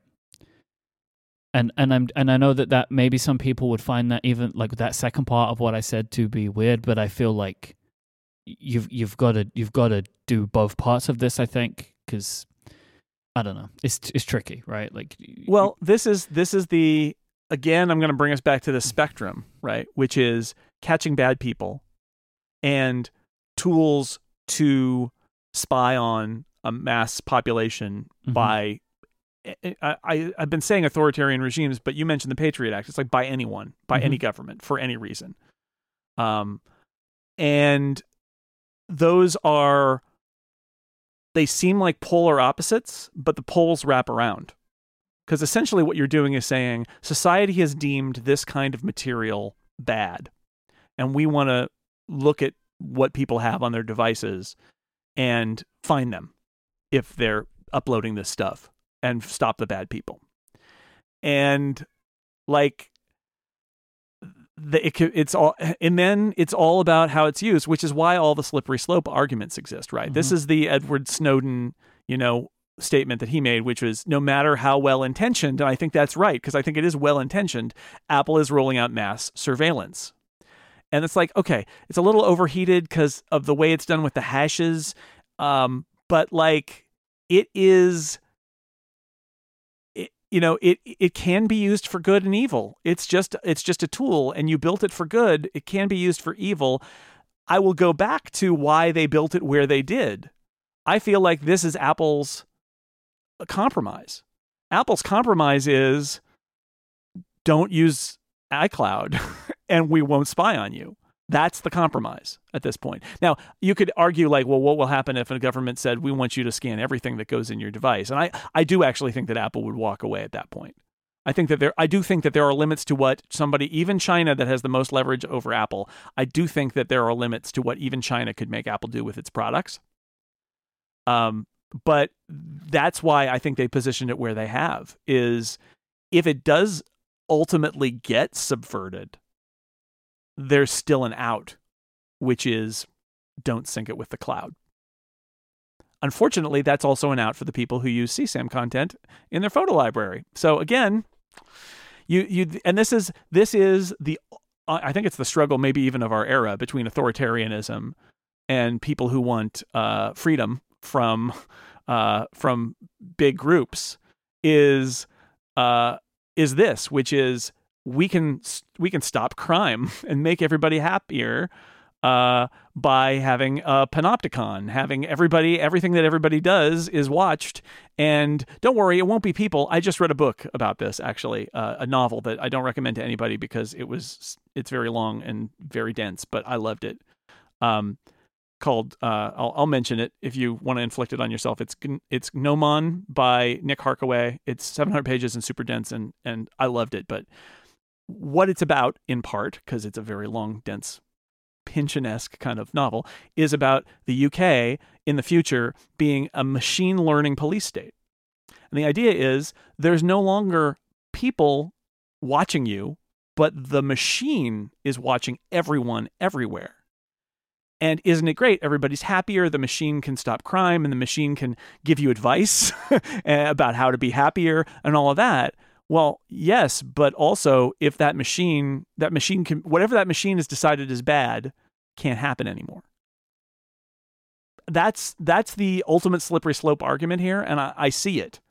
Um, and it's it's it's a tough one because the more freedom you give, it's like Apple with the FBI. Like the more freedom you give, law enforcement's like, but no, we want to see because we need to find the bad people. And the counter argument is, yeah, you say you want to find the bad people, but who's going to stop you from finding other people? And maybe these people aren't bad. Maybe you have a new set of bad people who aren't bad, but you want to find them anyway for your reasons. Like that's this is the struggle I think of our era, um, both politically and technologically. I don't want this to exist, right? Like I don't want this stuff to exist in the world. I don't want it to remain unchecked. CSAM, right? Yeah. You don't want to like the idea the idea that these devices are being used as a safe harbor for this kind of material. Yeah, I don't want that, right? No, who, you know, nobody does. Asterisk, nobody does. But I think it's really tricky to balance this against the potential of the security of every single iPhone user on the planet. Because, like, this is a slippery slope. Like, this is just a start. Like, why would this be the only thing? Why would this be the only thing in, that is uh, imaginable? My Right. understanding, by the way, uh, another thing that I've seen in these stories is there's actually kind of an understanding that lots of other cloud photo and storage services they're already doing this. They're already Well, apparently Apple was already doing it, right? Like there was a, a report that somebody at Apple said this in uploaded images. So the idea here is that if you encrypt it, then you need to scan them before you do it. But like this is not a new thing, and Apple is the first crack, and the dam is going to burst. This has been going on, right? Um, it's not it's not new. This stuff this this stuff has been scanned, but I think the the people at places like NCMEC, what what they would say is that they're trying to eliminate more safe harbors for this Mhm. stuff, and and that this is a place where stuff is getting stored. To which I would counter, yeah, but are they really uploading it to iCloud? Yeah, but like Apple's created a safe harbor. It's called your device, right? Like you Yeah. can you can keep it on your device and no one will ever know about it. But like my point is like this is the first time this has happened. I could imagine a couple of years ago uh us saying and Apple saying we would never do something like this, right? I feel like that's not unfair to say. Like you look to go back to the FBI San Bernardino thing. I feel like Apple of them would never have created a backdoor into their devices. That was the whole point of that. We don't create any backdoor, right? It, it's not well. So this isn't a backdoor, but it is a. I mean, un- unless you view the the NCMEC hashes as a backdoor, in which case it kind of is. But um, yeah, I I think look. In the end, we don't know why Apple's doing this, although we have lots of suggestions that there is something happening here. They're motivated probably by some sort of external threat. The the idea they either want to do something that they can't do until they build this, or they know that they're going to be required to build this or something like it, and they want to build it. I, I would argue my guess is build it preemptively what Apple considers the right way instead Yeah, of being told yeah, to build it a yeah, way that they're not comfortable with. That seems like a very Apple thing to do, which is like, we're going to mandate that you do it this way. And Apple's response is, wait, wait, wait, wait, wait. Let's let us come up with a better way of doing what you want Mm. that we feel keeps things private and whoever is behind this is like okay you know all right that that's fine. So like they're doing it their way. Um but the problem that we always get back to and i think this is fundamentally and there's no answer to this is apple has built a tool that is being used for good but tools can be misused that's it like this is coming off that what is it? Pegasus? Pegatron? Pegasus, right? What is it? I'm being serious. Is it Pegasus? that spying software thing? Pegatron. Uh, Pegasus. anyway, Yes, Pegatron? Pegasus. uh, not no matter Pegatron. what it is. It's Pegasus. Yeah, Pegatron is a different thing, right? It's Isn't a Taiwanese. Com- yeah, that's right. manufacturer like like uh like uh the what's the one that Apple uses? Foxconn. Yeah. Peg- anyway, Pegasus. Yes. wasn't it expected that it was completely impossible for anyone to do that to an iPhone? Yeah. It comes back to my like this thing that I have. I think I said it, but I said it a bunch of bunch of things. If a human makes it, a human can break it. It's as simple as that, right? There are always holes in these systems, and that's just like another part of it that makes me uncomfortable. There's now this thing that can look at every photo. Now you can tell me what you what Apple wants to put into it, fine. But there's a thing that can look at every photo and it can assess them and it can put a little cryptographic So- signature on it.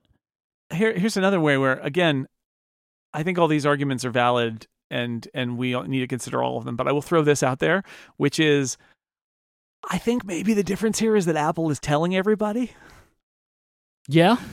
Yeah. right? Better Like, to say than not to say, like, right? Because because here's here's the thing, there's a lot of surveillance going on already in a lot of different ways, and a Mhm. lot of companies are are are uh, complying to do it. So on one level, it's kind of refreshing that Apple's like, this is what we're doing. Yeah, So I wish they would have done it differently though, right? Like we said it already. Like they really Sure. bungled this one. Sure. They they should have done these two things separately. Would have made it a lot easier. Well, whenever you have to post an FAQ days after you made your announcement You because know you there's messed been a whole yeah. like you, you blew it. Like yeah, we didn't even get into like the way this was rolled out and the the fact that they put that NCMEC put out this press release that's just like this incredible like patting itself on the back and saying like you know people who don't like this are are just fu- furthering crime and it's like oh boy uh, who are these people? But like yeah, the rollout was the rollout was bad. was, used Yeah. too, which yes, is just that's like it's bad. It's Yeah. very very bad, very bad. This is a this is a hard thing. Well, Yeah, law I think in enforcement is going to be like that, of course. In modern times, if you have had to create an FAQ because queues have been effed, a Effed. right, then, then your you rollout really was a bit messed effed up, too. Yeah, right? Because FAQs now tend to be created before, right? Because it's just like I Right. assume You this is what anticipate the questions. no, that's that's that's Yeah. this is we've learned a new this is a new little upgrade uh, tidbit for everybody, which is you know if you have to build an FAQ, your rollout was effed. That's that's what it is. If you, the F's have been A, because they're just frequently anticipated F questions to the A right? to the Q. But look, here the other thing that has really made me uncomfortable in the last few days is realizing how much power these technology companies have in our lives now. That they are actually law enforcement. They're not just computer manufacturers anymore. Apple is attempting to enforce law, right? That they are doing this. Whether yeah, and this is the way that Apple has decided to enforce the law. They have not been told they have to do it this way. They have been told they have to do something. Apple's interpretation is we will enforce laws this way. And it's like, oh my God, thank you, police. Like, it's like, oh, all right. Like, all of the technology companies are enforcing laws in the ways that they want to enforce them and then pass Well- that information over to law enforcement. This is the truth is this is a consequence of the fact that our law enforcement system is based on the real world and they patrol our streets and they visit our houses mm-hmm. and they go knock on the front door and they do whatever they or they and all that or they knock it down all of those things right? The problem is is that so much of life now maybe even most but certainly a lot of life now is in servers in the and devices on you know on the internet and in our devices. And the problem is that our policing isn't made for that. Our laws aren't made for that this is something we talked about with the FBI stuff with, with the San Bernardino shootings right? Like we and if you if you followed uh, any of the gamergate stuff like people would make reports to police. And the police are like i don't know it's the internet. We're not we don't we don't police the internet here. And it's like i know yeah i know you don't. But but that's the problem is is nobody does.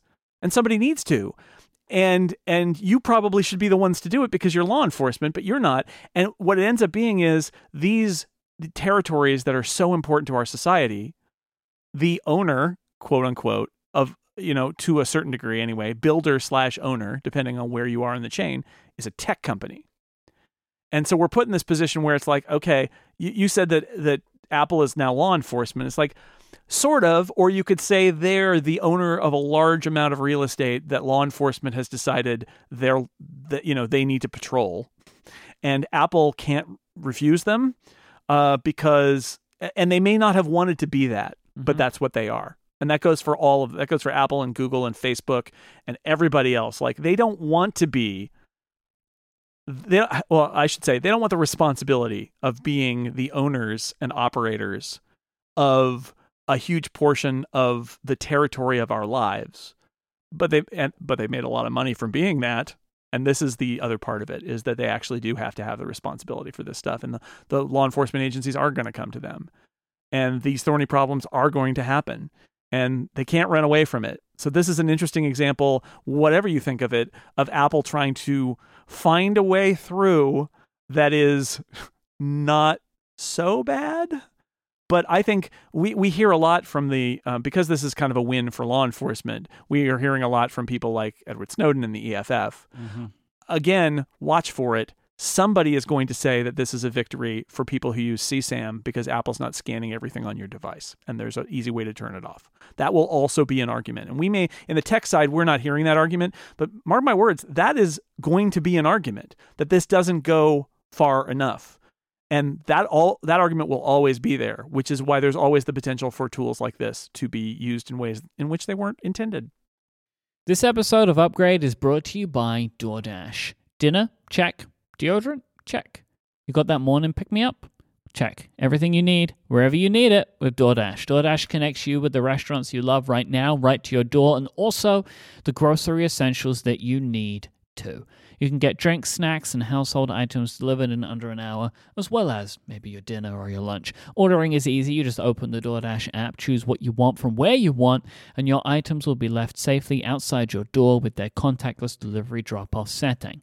With over 300,000 partners in the US, Puerto Rico, Canada, and Australia, you can support your local neighborhood go tos or your favorite national restaurant chains like Popeyes, Chipotle, and the Cheesecake Factory.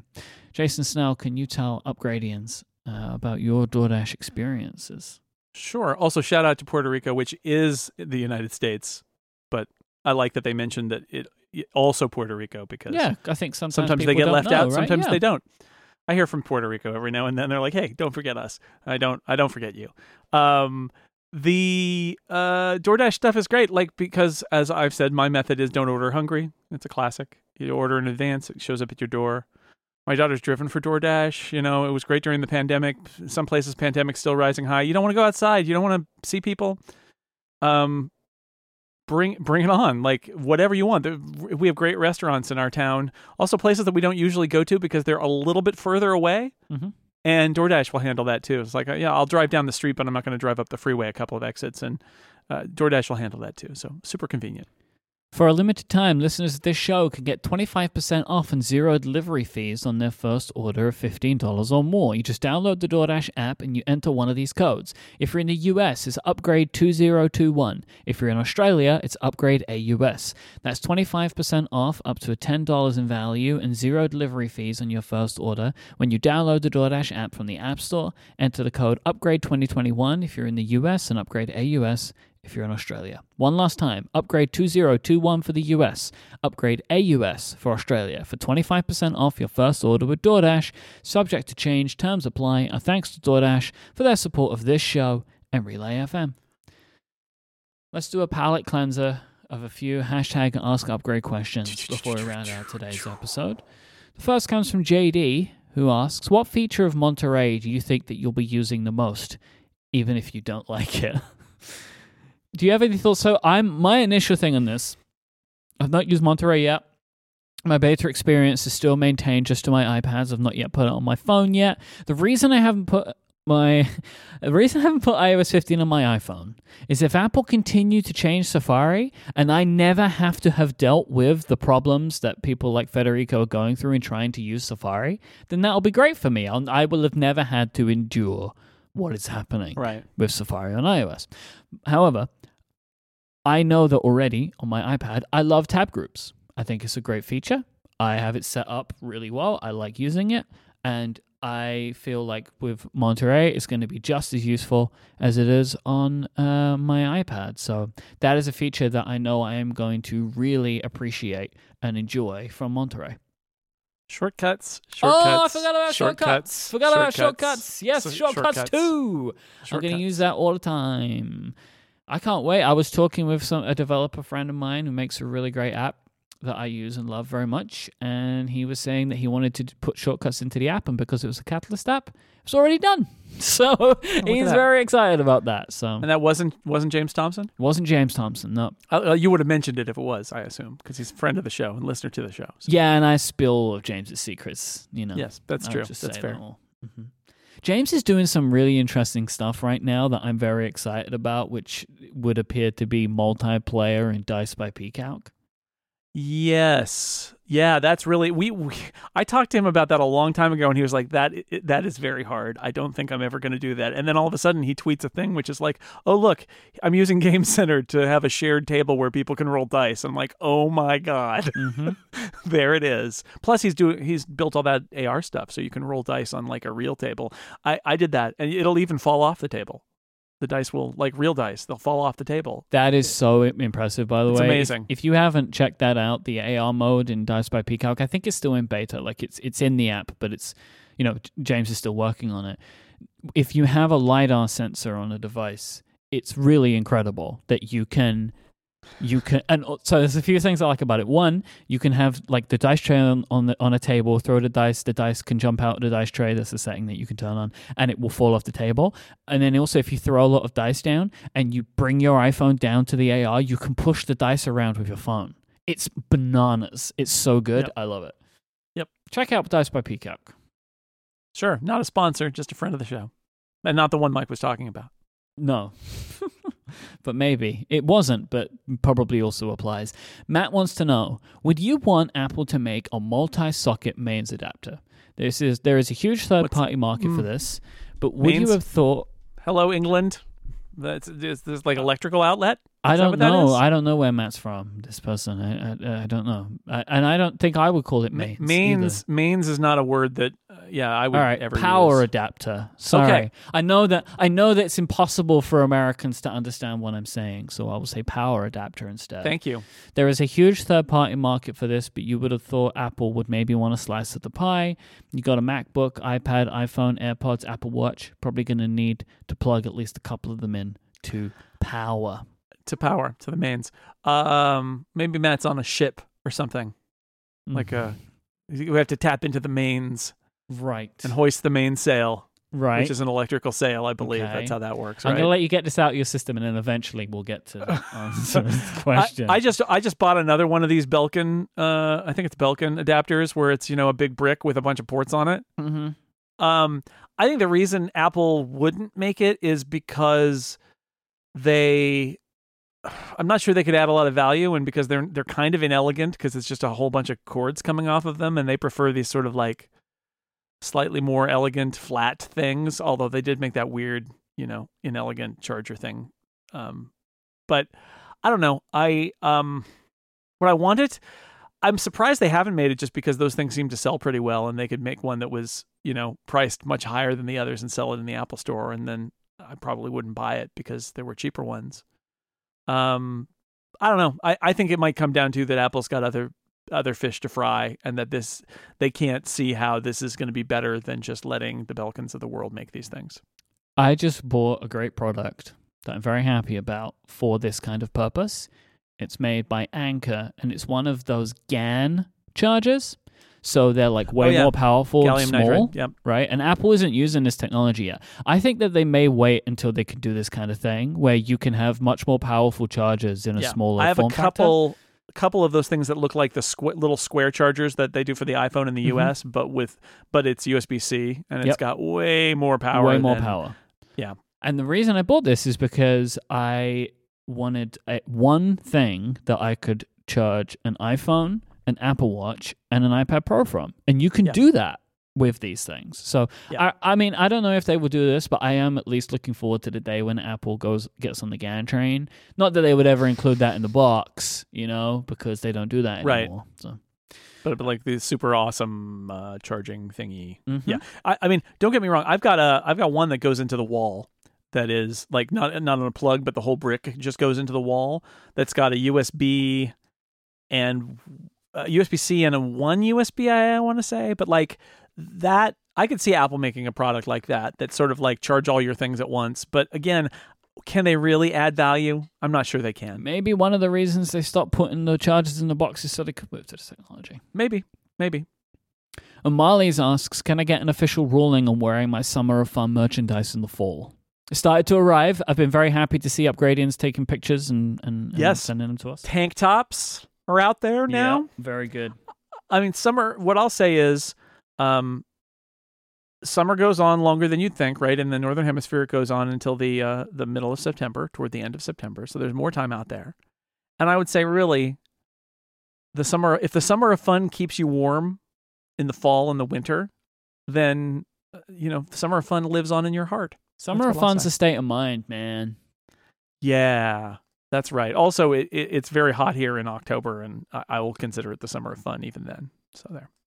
Thank you so much to everybody who sent in a hashtag Ask Upgrade question. If you would like to do so, just send out a tweet with the hashtag Ask Upgrade or use question mark Ask Upgrade in the Relay FM members Discord, which you get access to if you sign up for Upgrade Plus. Go to getupgradeplus.com, and for $5 a month or $50 a year, you will get access to tons of great benefits for being a Relay FM member, and also ad free, longer versions of every single episode of Upgrade. Thank you to everybody that helps support the show by doing so, and also thanks to DoorDash and Pingdom and ExpressVPN for the support of this show. Before we go, let me tell you about another show here on Relay FM, Material. Hosts Andy Ihnatko and Florence Ion are veteran technology journalists with plenty to say about what's going on at Google. Follow Google's journey with them at relay.fm slash material or search for material wherever you get your podcasts. If you want to find Jason online, you can go to sixcolors.com. You can also find Jason. He is at jsnell on Twitter, J S N E double L. I am at iMyke, I M Y K E, and Jason and I host many shows here on Relay FM as well if you're looking for something to listen to. Uh, if you made it through this entire episode, thank you so much for listening. I know it was a difficult one. Uh, fun will hopefully resume next week on Upgrade. Thanks so much for listening. Until then, say goodbye, Jason Snell. Goodbye, everybody.